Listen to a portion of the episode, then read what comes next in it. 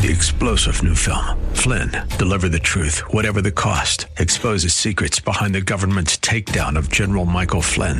Flynn knew what the intel world had been up to. He ordered the first audit of the use of contractors. This set off alarm bells. He told the truth. He was the most dangerous person for Donald Trump to hire. They had to get rid of Flynn. Flynn, Deliver the Truth, Whatever the Cost. Available now. Watch it today. Go to SalemNow.com. SalemNow.com.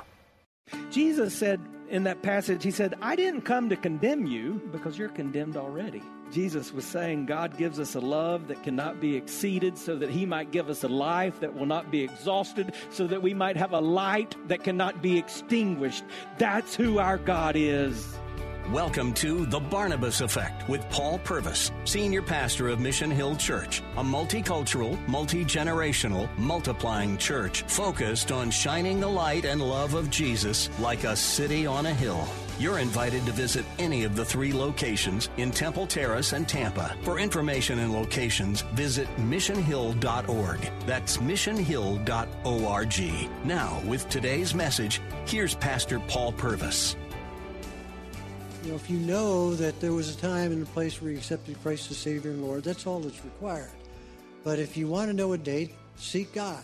And if he wants you to know that, he'll reveal it to you. So I started searching Scripture. And so I went back and said, well, the logic I used based upon my education was sort of scientific method. I said, well, let me go back to important events in my life where I knew that God was there. And let me search Scripture to confirm that and maybe narrow down a date from that. And so I went to an event that occurred in 1978 where I had cancer, very low survivability, cancer at the time.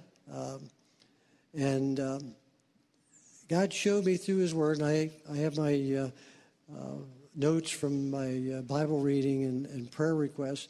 He said, no, you weren't, very clearly.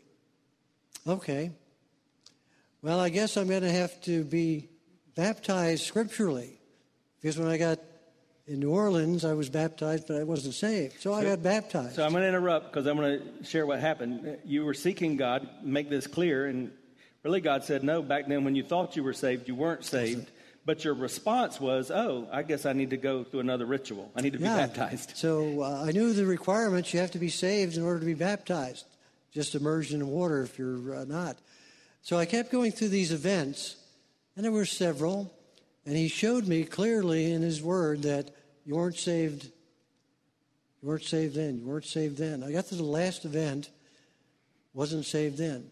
Now, it didn't take a PhD for me to say, if I wasn't saved then, I'm not saved now, because nothing significant has happened since then. And then my question was, well, why? Because I knew intellectually what Scripture said, and I used it in my evangelism explosion presentations, and so I knew all the steps or stages, but God was telling me I wasn't saved. I said, why not?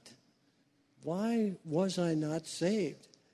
And as Pastor Paul was mentioning, everybody in church would have said, Jim Stock is the guy to emulate. Look, all the stuff he does. And we had a revival while I was reading the Scripture and finding this out. And the pastor who was preaching that, Bailey Smith, who was president of the Southern Baptist Convention, I guess one of his favorite and most well-known sermons was the wheat and the tare parable. And I got thinking about it. I said, I'm a tare. What do I need to do to become a wheat? Intellectually, I knew what I had to do. But I said, God, why don't I have that saving faith that I talked to other people about? And he was very clear, and that's why I love God's word. He was very clear saying, it's pride. Certainly, Scripture talks a lot about pride. But pride goeth before a fall. And I was going to be one. If I hadn't seen that, I would have been one of those persons that one day in heaven, I'm standing there waiting to go in the entrance to heaven, and Jesus says, depart from me, I never knew you. Because pride was separating me. Now, at that time, I wasn't an usher, which I did when I came here years ago. But I was usually about the second or third row of the sanctuary, and right in the front. And I was about 9 steps from the front. And I used that on one of my mission trips and preaching to a church in South Africa. So I got to use it later. But during this revival meeting, the invitation was given. And as I was standing there, I said, am I going to walk up to the front? There's 600 people that are going to be looking at me saying, why is he going up there? He does all this stuff. He's a good Christian example. And I walked up the 9 steps to the associate pastor who was there, and he said, Jim, what do you need? I said, I need to be saved. He said, what? I says, I'm lost. He says, you know what to do. Yeah, it's pride that's keeping me from that. So I had to go up in front of those 600 people, all of whom thought I was a great Christian, and admit that I was lost. That was overcoming the pride. So, Dr. Stock, that's the day that you got born again. Is that right? That's the day I got born again. I got baptized the 3rd time, but for real. We're so thankful. We're so thankful that you were born again, because God is using you. And as you know, in just a few moments, I'm going to give people in this room the opportunity to do what you did, to stand up and step out of a seat and to come here, just as some did in the last service when we met together, because some of you here need to be born again. And this is surprising to some folks, Dr. Stock, because when some people hear that phrase, we think of emotionalism, or you may think of a preacher that in communicating that is talking like this: if you don't turn, you're going to burn. If you deny, you're going to fry. And you think that's the kind of setting. Or you think it's just this ultra-conservative, and you associate it with kind of God and country or patriot. I mean, I don't know, but the truth is, these are the words of Jesus, and he says it's a necessity. I've got one more question, and then we're going to move on. Dr. Stock, how did things change after you were born again? I love your answer to this. Well, I made a comment to people and said, you know, it was much easier living the Christian life after I was saved. Isn't that great? Before. So, you know, I got into Bible reading. I got into having a prayer time and all of these other things. I certainly continued doing the things of evangelism and serving as a deacon and those things, but I actually saw results. I love your line. Even greater results. I love your line. It was a lot easier being a Christ follower when I was actually saved. Some of you, there's a sin struggle, a habitual sin or something in your life, and it's like Paul's thorn in the side. It keeps coming after you, and you're thinking, man, I'm trying. I've done everything I can do. And I'm just telling you, when you're trusting in anything other than the life, the death, the burial, the resurrection of Jesus Christ, you're trusting in self, and you need to be born again. Would you say thank you to Dr. Jim Stock? Thank you, Dr. Stock. Voice from Jesus saying, depart from me, I never knew you. Amen. Next amen. One. Hey, I want you to ask this question. Do I need to be born again? I love Dr. Stock's story, because what he said over and over again, I knew. You see, your spouse may not know. The person beside you, your coworker, your neighbor, they might not know, but I believe you know. And if you have any confusion, I believe God will clarify that in your life. Somebody will say, well, no, that's the devil that makes me doubt my salvation. Just think about that. How dumb would the devil have to be to make you doubt whether or not you're saved? Oh, come here, Brother Jim. Now, you need to really think whether or not you need to take those 9 steps and get saved so you can go to heaven. That's not the devil's strategy. He's a liar. He's a deceiver, but he's not going to make you doubt. If you're struggling with doubt today, if you're needing clarity, maybe that's the Holy Spirit of God saying you need to be born again. So let's continue. Verse 4, Nicodemus said to him, how can a man be born when he's old? Can he enter a second time into his mother's womb and be born? Notice what he asked, how? He doesn't say why. And that's what some of you do when you come to the things of God. Rather than saying, God, well, what do I need? And why do I need it? You think about the how, and it slows you down because you're afraid of what others will think, or you were afraid of what you've done in your past. And the how paralyzes you. In Nicodemus's case, he was looking for information. And yet information is never what changes us. You can be a biblical scholar and spend eternity separated from God in hell. He thought he needed information, but what he needed was transformation. And what Jesus is saying is that there's no salvation in information that lacks transformation.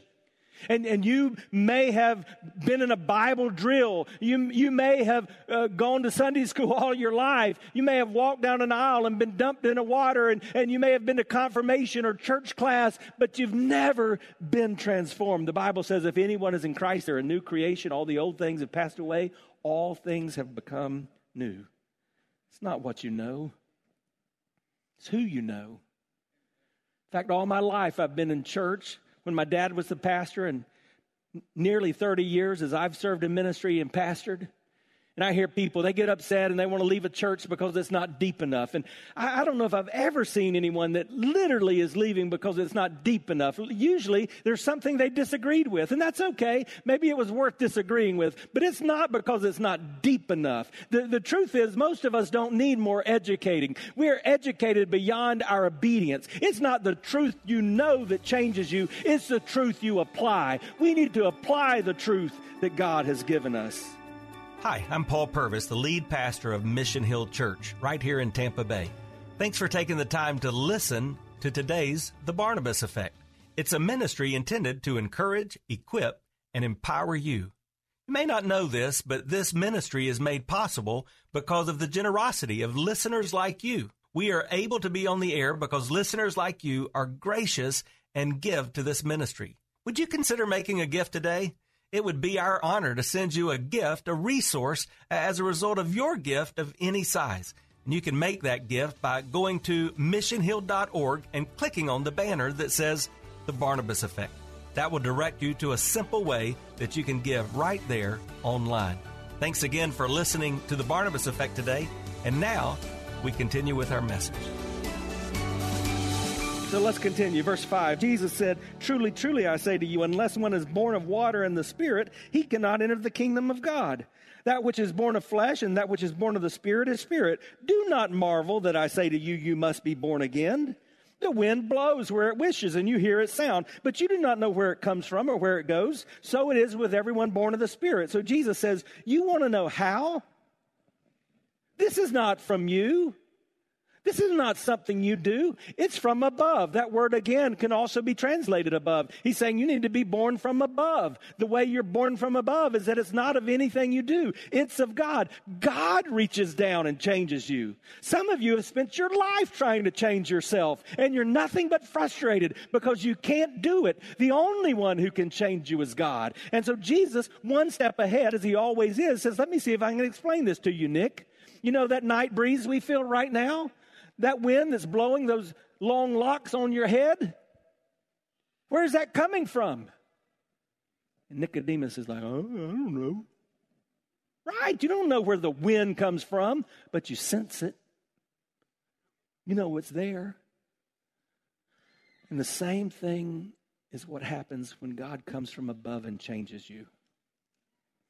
So Nicodemus again says in verse 9, how can these things be?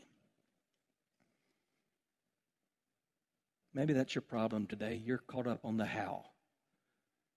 And Jesus is just saying, trust me. Jesus said, are you, notice this, he says, are you the teacher of Israel? So now we realize Nicodemus is not only a Pharisee, very religious. He's not only of that sect that makes him a ruler of the Pharisees. He's the teacher. I want you to think about someone who you would identify in our culture today as the Christian. Just get that person in your mind. Usually because of my lifetime and my influence, I think of Billy Graham. He was the Billy Graham of that day. He knew more about the things of God than anyone on the planet other than the one he was talking to, Jesus Christ himself. And Jesus says, are you the teacher of Israel and you don't understand?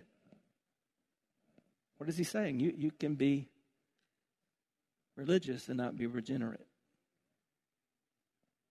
Are you an unsaved Christian?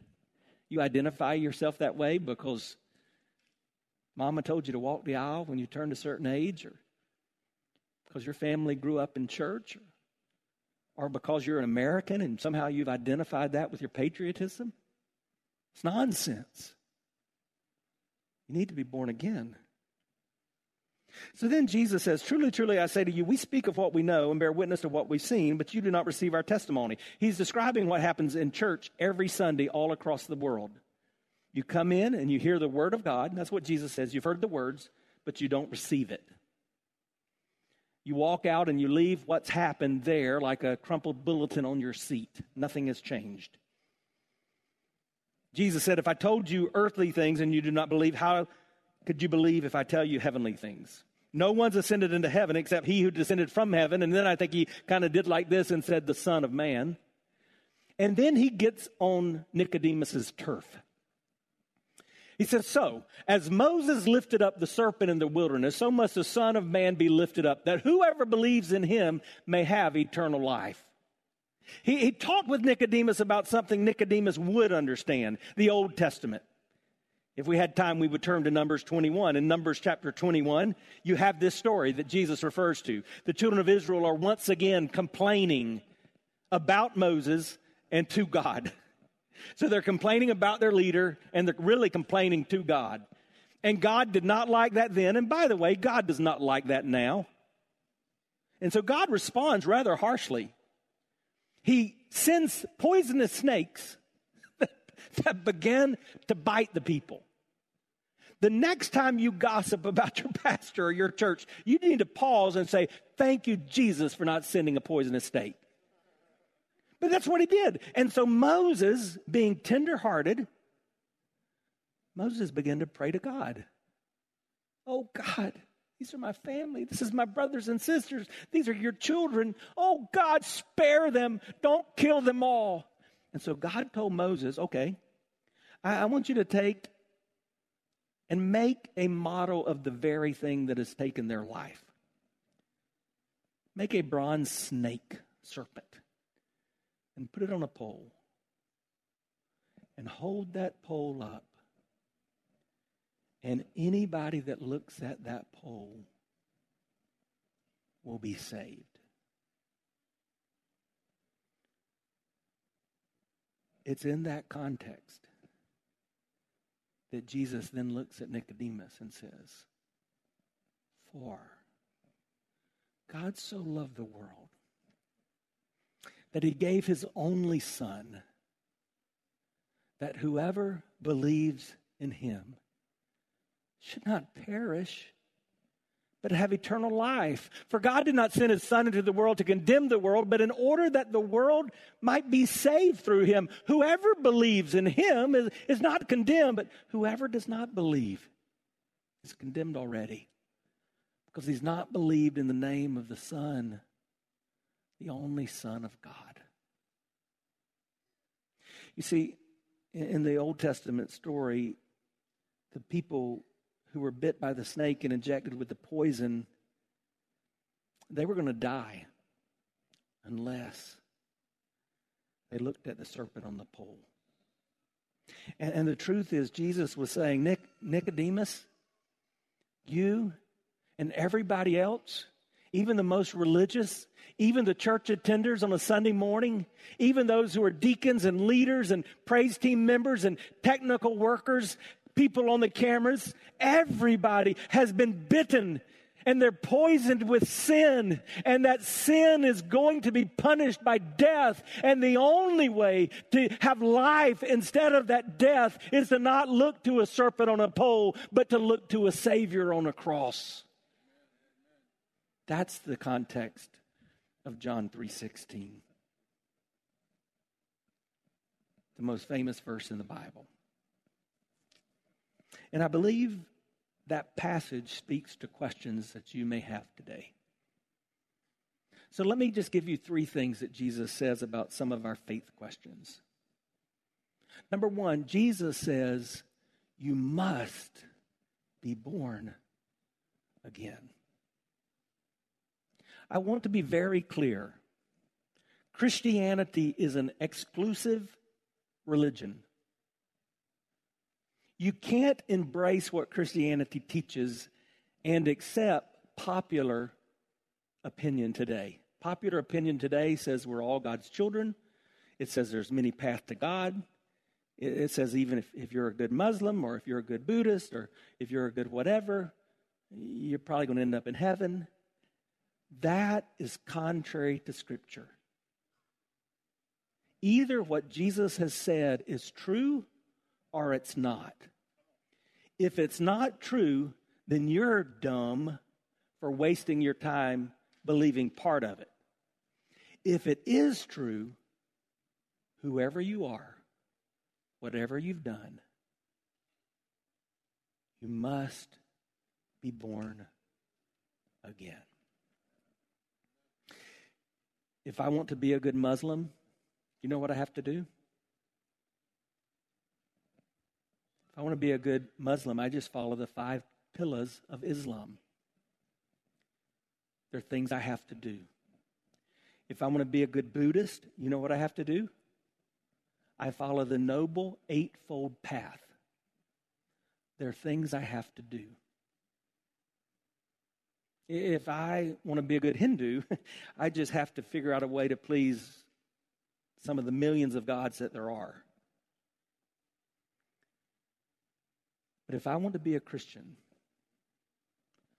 I must be born again.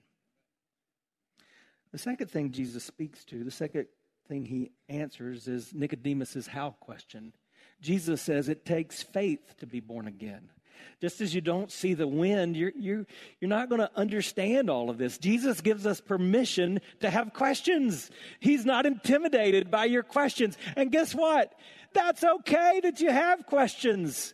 Some of the problems that we face is we try to put God in a box. We think we've got to get it all figured out. And the truth is, I am so grateful that my God is bigger than me, that he's a God of mystery. I embrace the mystery because I recognize that I can only understand it if I trust what I cannot see.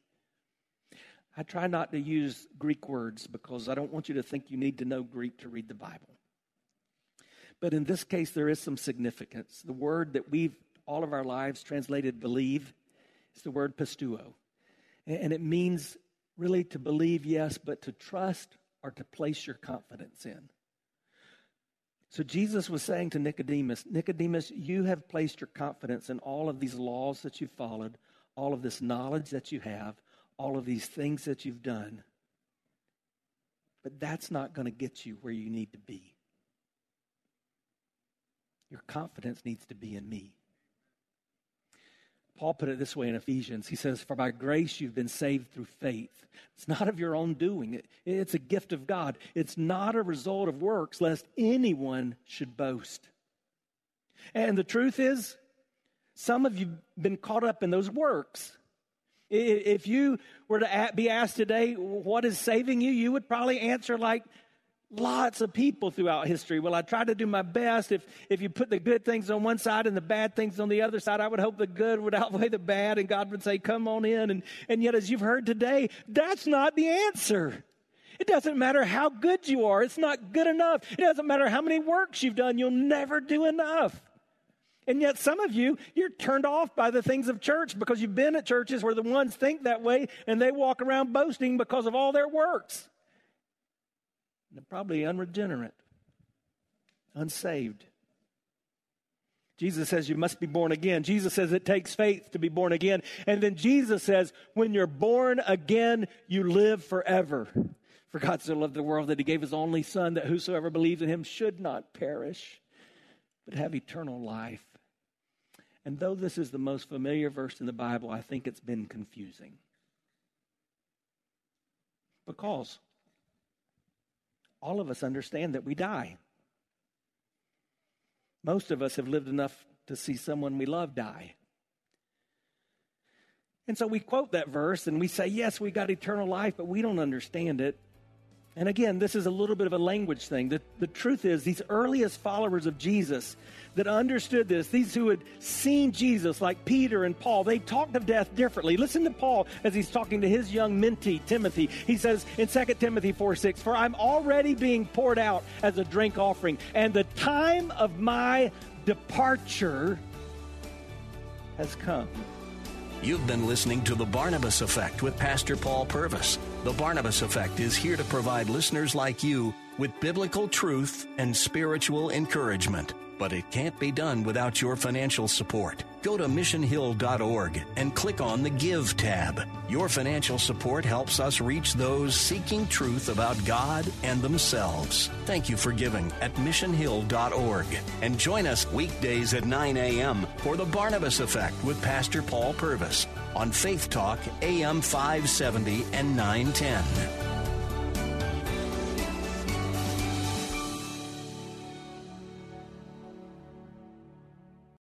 Three-star general Michael J. Flynn, head of the Pentagon Intelligence Agency, knew all the government's dirty secrets. He was one of the most respected generals in the military. Flynn knew what the intel world had been up to. He understood its funding. He ordered the first audit of the use of contractors. This set off alarm bells.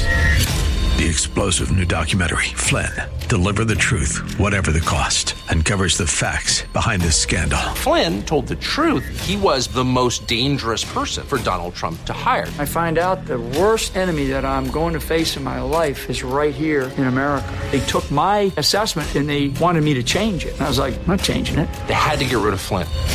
With in-depth interviews, archival footage, and never-before-seen personal records of the man behind the headlines. I just felt like I was drowning. Flynn, Deliver the Truth, Whatever the Cost. Available now. Watch it today. Go to SalemNow.com. SalemNow.com.